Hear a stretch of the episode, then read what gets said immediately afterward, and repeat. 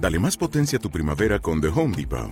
Obtén una potencia similar a la de la gasolina para poder recortar y soplar con el sistema OnePlus de 18 voltios de Ryobi desde solo 89 dólares. Potencia para podar un tercio de un acre con una carga. Potencia para recortar el césped que dura hasta dos horas. Y fuerza de soplado de 110 millas por hora. Todo con una batería intercambiable. Llévate el sistema inalámbrico OnePlus de 18 voltios de Ryobi. Solo en The Home Depot. Haces más. Logras más. Examen final. Daniel Palacios, ministro del Interior. Hay que garantizar la protesta civil y la manifestación pacífica. Eso es un derecho constitucional, pero al mismo tiempo hay que garantizar las libertades y los derechos del resto de los ciudadanos. Examen final. A la administración del presidente Iván Duque. Un podcast de RCN Radio. Ministro Daniel Palacio, ministro del Interior, gracias por estos minutos y aceptar el examen final de RCN Mundo. Bienvenido. No, muchas gracias a ti por esa oportunidad. Ministro, ¿con qué se queda? ¿Cuáles son los logros del ministerio de su cartera? Cartera a la que usted llega en diciembre del 2020, pandemia, eh, después de tener a Alicia Arango y a Nancy Patricia Gutiérrez ahí en el Ministerio del Interior. Bueno, lo primero que hay que decir es, me quedo con el orgullo y el privilegio de haber tenido la oportunidad de servirle a mi país, de servir desde todos los territorios. Desde el Ministerio del Interior siempre pensamos en que ese debería ser un ministerio no de escritorio, sino de territorio. Y lo hicimos recorriendo cada uno de los municipios, departamentos de Colombia. Fue la verdad un privilegio poder haber compartido con los colombianos en cada uno de los lugares del territorio nacional. Yo tuve la oportunidad de ser viceministro antes de ser ministro, lo que quiere decir que hoy estoy cumpliendo ya casi más de dos años y ocho meses de estar en el Ministerio del Interior. Grandes logros y resultados del Ministerio, sin duda alguna, la atención de la pandemia. Desde el Ministerio del Interior, por instrucción del señor presidente, lideramos el programa Colombia está contigo, un millón de familias a las que les llegaron mercados, en ese momento ayudas humanitarias de emergencia, que sin duda alguna marcaron la diferencia en esas comunidades que se estaban quedando sin la posibilidad de entregarle alimentación a sus familias. Fue un momento muy difícil, logramos activar ese gran plan con el Ministerio de Defensa, con las fuerzas militares y llegar a los lugares más recónditos del territorio para que llegara esa ayuda humanitaria de emergencia y al mismo tiempo los decretos de pandemia, el manejo del orden público, de los cierres, de también la apertura gradual y la reactivación, creo que es uno de los grandes legados del Ministerio del Interior. Ministro, el tema del paro nacional, si echamos para atrás es la película y recordar lo que vio Colombia en el año 2021, eh, ¿Cómo lo afrontó usted desde el ministerio? ¿Fueron momentos duros? Eh, lo recuerda usted eh, con el presidente viajando, tratando de estar al frente de la situación.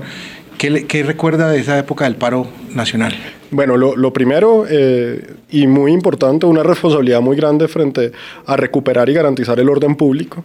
En ese sentido, y dejándolo muy claro, nosotros desde el Ministerio del Interior y como lo manda la Constitución, hay que garantizar la protesta civil y la manifestación pacífica. Eso es un derecho constitucional, pero al mismo tiempo hay que garantizar las libertades y los derechos del resto de los ciudadanos. Ese gran momento de confrontación entre estos dos derechos lleva a muchos aprendizajes. Por un lado, el diálogo social que se estableció para poder eh, retornar a la normalidad, para poder entablar esos canales comunicantes en todos los lugares del territorio nacional, desde Nariño, Cauca, eh, Valle del Cauca, Bogotá, las grandes ciudades, las vías. Esto fue un ejercicio muy importante en donde a través del diálogo logramos que más de 2.300 bloqueos se levantaran. Y al mismo tiempo, a través del orden público y el trabajo articulado con nuestra fuerza pública, también se logró implementar la ley y el orden. En ese sentido, un, un, aprendizaje muy grande frente al trabajo con los entes territoriales,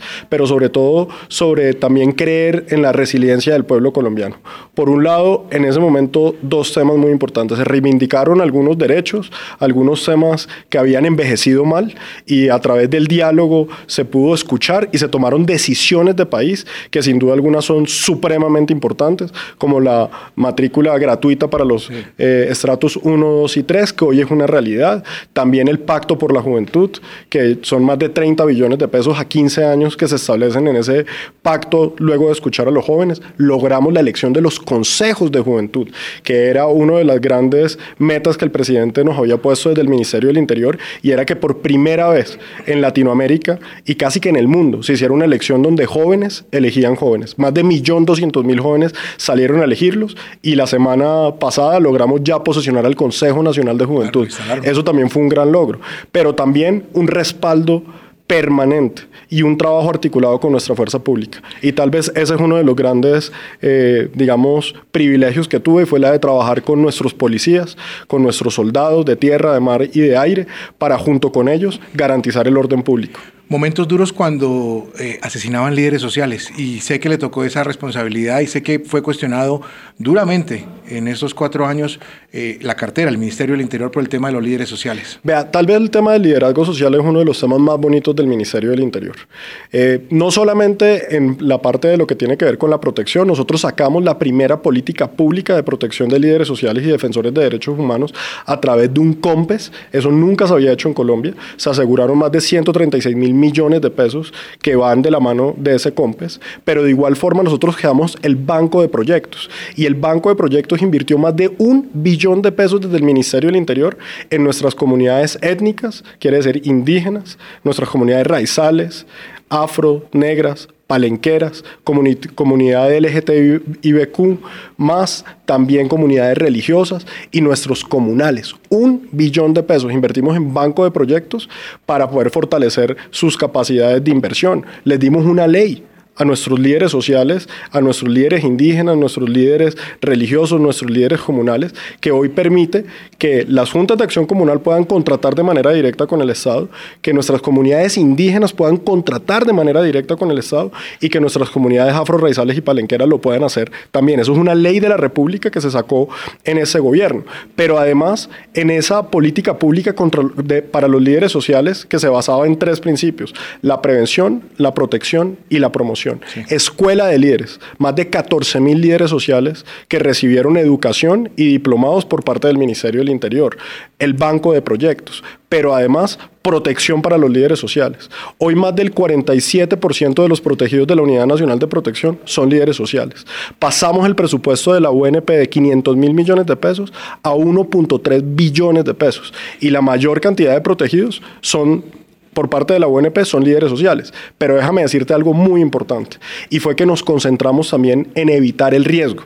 Quiere decir, ¿cómo, cómo realmente podemos eh, garantizar la seguridad de los líderes sociales? No es solamente con esquemas de protección, sino identificando quiénes los asesinan. Y hoy le podemos decir a los colombianos que luego de un ejercicio articulado con la Fiscalía, con el Ministerio de Defensa, con la Policía Nacional, hemos identificado que más del 78% de los homicidios de líderes sociales se cometen en 27 municipios del país y en cuatro ciudades. Ahí articulamos todo el ejercicio con la Fiscalía General de la Nación y hoy tenemos más de un 400% de incremento de órdenes de capturas efectuadas durante el periodo del presidente Duque. Y eso lo hicimos a través del PAO operacional, que además hay que decir que hay un más de un 67% de esclarecimiento de, los asesinatos de líderes sociales, defensores de derechos humanos y reincorporados gracias al trabajo articulado que se ha hecho con la Fiscalía General de la Nación y con el cuerpo de élite de la DIGIN.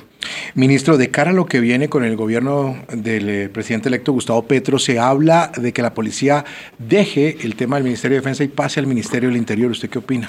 Mire, nosotros en ese gobierno hemos hecho un trabajo articulado, desde el Ministerio del Interior y el Ministerio de Defensa, ambos en esa corresponsabilidad de garantizar el orden público.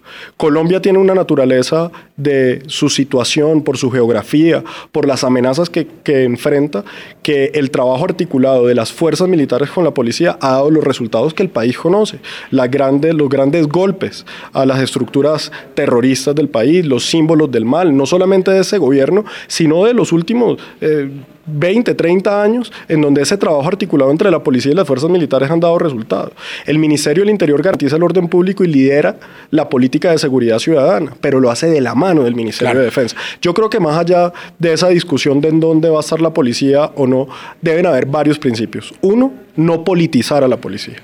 Dos, creer y acompañar a la policía, invertir en la policía. Déjeme decirle algo, de las cosas que más me siento orgulloso del Ministerio del Interior es 1.9 billones de pesos invertidos en seguridad y convivencia ciudadana, de los cuales un COMPES de 500 mil millones de pesos de infraestructura para la Policía Nacional y otro de 300 mil millones de pesos para el fortalecimiento de la tecnología de la Policía Nacional.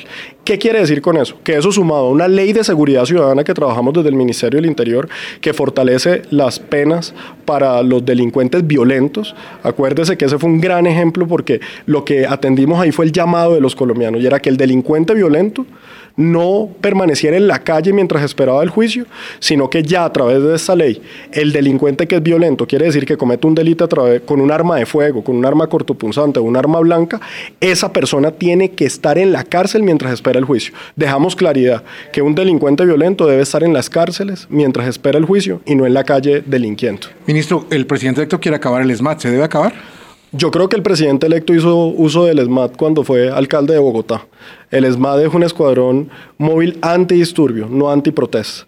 Y es un escuadrón que utiliza menos letalidad, letalidad reducida para sus acciones, que garantiza la protesta social y que yo creo que hace parte de lo que ha sido la gran transformación de la Policía Nacional con las dos leyes que sacamos. La ley de transformación de la policía, en donde se mejoran las condiciones de los policías, donde se generan procedimientos, estándares, profesionalización, bonificaciones. Quiere decir, policías mejor entrenados, policías más capacitados, pero policías mejor remunerados. Y al mismo tiempo, el Código Disciplinario de la Policía Nacional, en donde establece sanciones más severas, procedimientos más expeditos, pero también algo muy importante que va con esta pregunta, y es que cualquier acción que viole el derecho, los derechos humanos debe ser de manera preferente atendida por la Procuraduría General de la Nación. Quiere decir cero tolerancia con acciones que manchen el uniforme o que trasguedan la Constitución o extralimiten la ley o los decretos eh, que están para los procedimientos de eso.